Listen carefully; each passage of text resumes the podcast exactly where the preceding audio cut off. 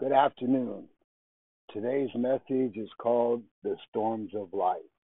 We're going to read from Matthew chapter 8, verse 23 through 27.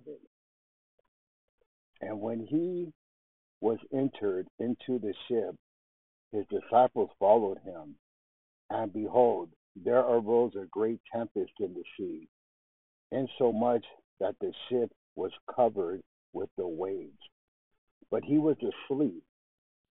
And his disciples came to him and awoke him, saying, Lord, save us, we perish. And he said unto them, Why are you fearful, O ye of little faith? Then he arose and rebuked the wind and the sea, and there was a great calm. But the men marveled, saying, What manner of man is this that even the winds and the sea obey him. This is the word of the Lord. May the hearer of the word get edified and uplifted through this message of storms. Storms come and storms go.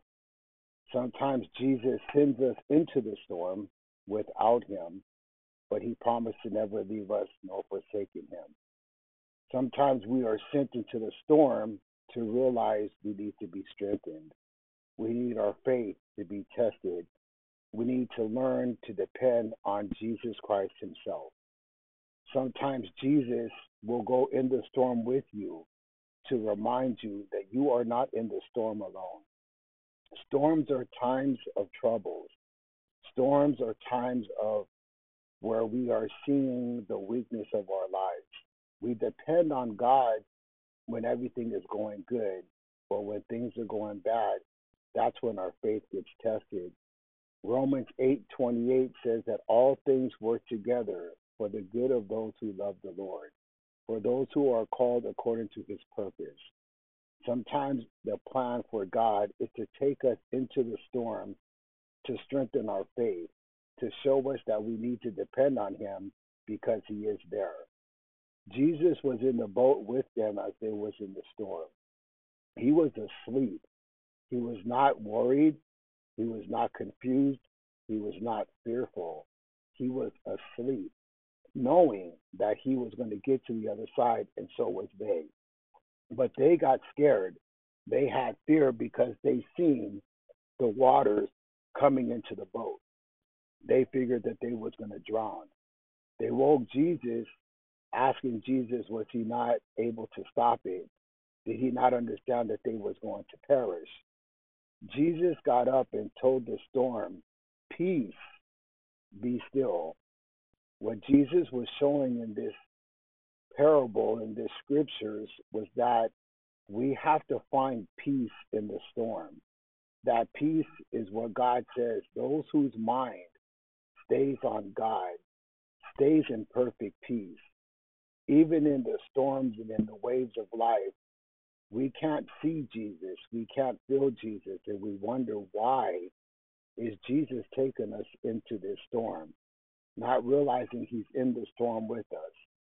The scripture says that God promised to never leave us nor forsaken us. Jesus said, In this world you will have tribulations, but be of good courage, for I have overcome the world. He never said the world was going to be easy. He never said that trials and tribulations would not come, but that we was to stand on faith, standing on the word of God, reminding ourselves of what the scripture says, that he would never leave us nor forsaken us. As I sit at the water, watching the waves boister across the water, it reminds me of this storm that they were in. But we ought to understand that our faith is what's most important to God. We are to walk by faith and not by sight, calling those things that be not as though they already are. So while you're going through the storms of life, wondering why, always know that Jesus is there to protect you, Jesus is there to strengthen you. Do not focus on the storm. When Jesus was walking on the water, and he looked into the boat and he saw Peter. Peter said, Lord, bid me to come to you. He knew who Jesus was. but he asked Jesus to give him the strength to come to him in the storm. He stood out of the boat. He had to stand before he walked. Then he walked on water, just as Jesus walked on water. But his focus was on Jesus. But as soon as he saw the winds and the waves and the boistering, he started to sink. Jesus reached out his hand and grabbed his hand and said, O ye of little faith. We have to understand that if Jesus has bidden us to take ourselves through this storm, if Jesus has allowed us to come into this storm, he is telling us, focus on me. Keep your eyes on me. Not on the problems that are you're facing, not on the trials and tribulations of life, but to keep your eyes and your mind and your heart on Jesus, knowing that this too shall pass. There are times in our lives, brothers and sisters, that we will have to go through a storm. We will either be in the beginning of a storm, in the middle of the storm, on, or on our way out of the storm. But the storm is there for a reason. The storm has not been brought to us for an unprofitable reason. Even sometimes the devil will stand up like he did in Luke. He told Jesus that he wanted Peter. Jesus did not stop the devil from getting to Peter. He told Peter that he should not lose his faith and when he has returned to strengthen his brethren. Sometimes we fail to understand that Jesus will take us or allow us to be where the enemy has us, but he's there to get the devil out of us that he may put more of himself in us. Remember, he told Peter, when you have returned, not if. He said, I have already prayed for you that your faith will not fail you in this situation because he knew what he had already had called Peter to do when he asked Peter, Who do you say I am?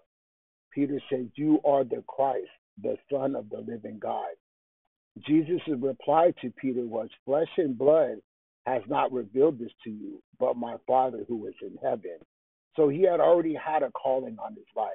He had already been chosen, but he knew that Peter had too much of Peter in him. Brothers and sisters, there's times in our lives that in the storms we find out just where our faith is. We find out where our weaknesses are. Remember the scripture when the man said, I believe, but help my unbelief. We have to be honest and tell Jesus when we are being shaken. We have to tell Jesus to help our unbelief. We have to ask Jesus to give us the strength and the endurance. But he tells us to go through. You may be going through a wilderness, you may be going through a storm, you may through maybe even going through a valley. But all these dark areas is where God does his best work. Remember in Genesis, it says that he said, Let there be light.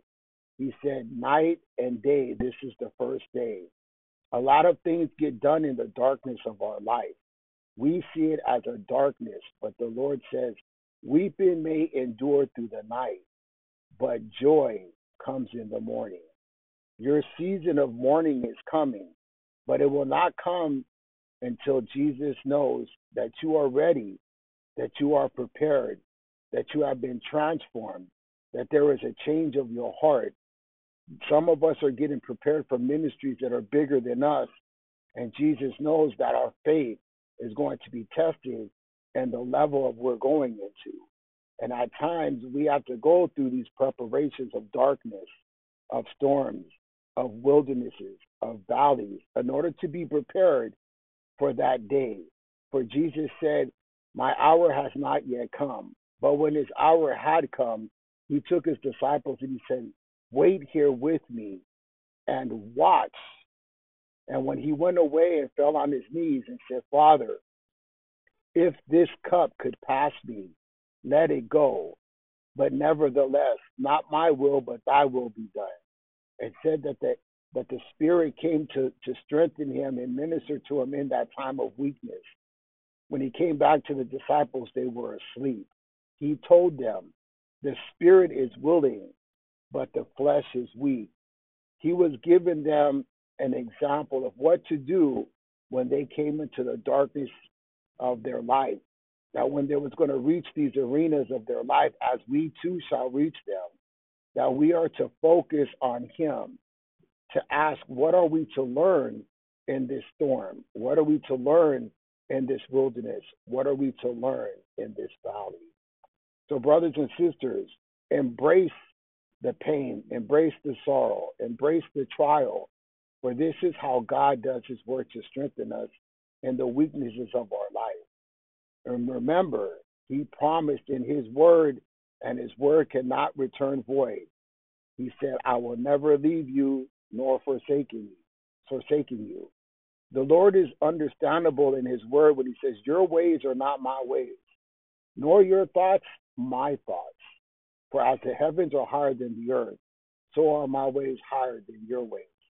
He also made it clear that we are to remind him of his word, for he watches his word to make sure it performs what he's called it to do.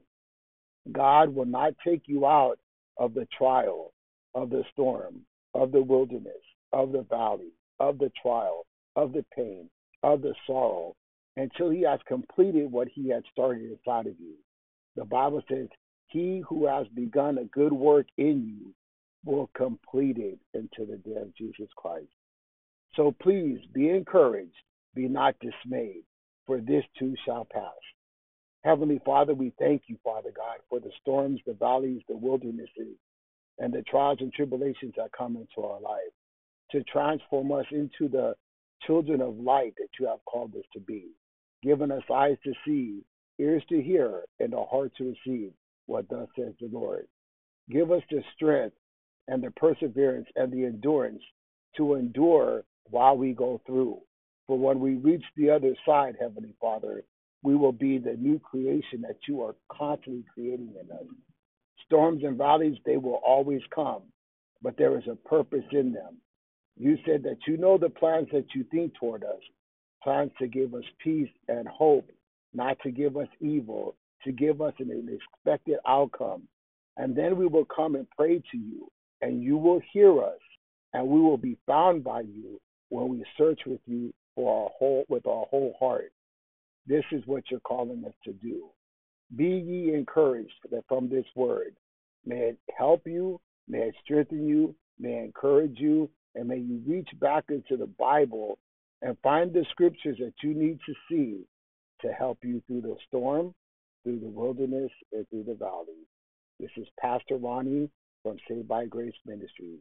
God bless you. God keep you. God heal you. God encourage you. In Jesus' mighty name, amen.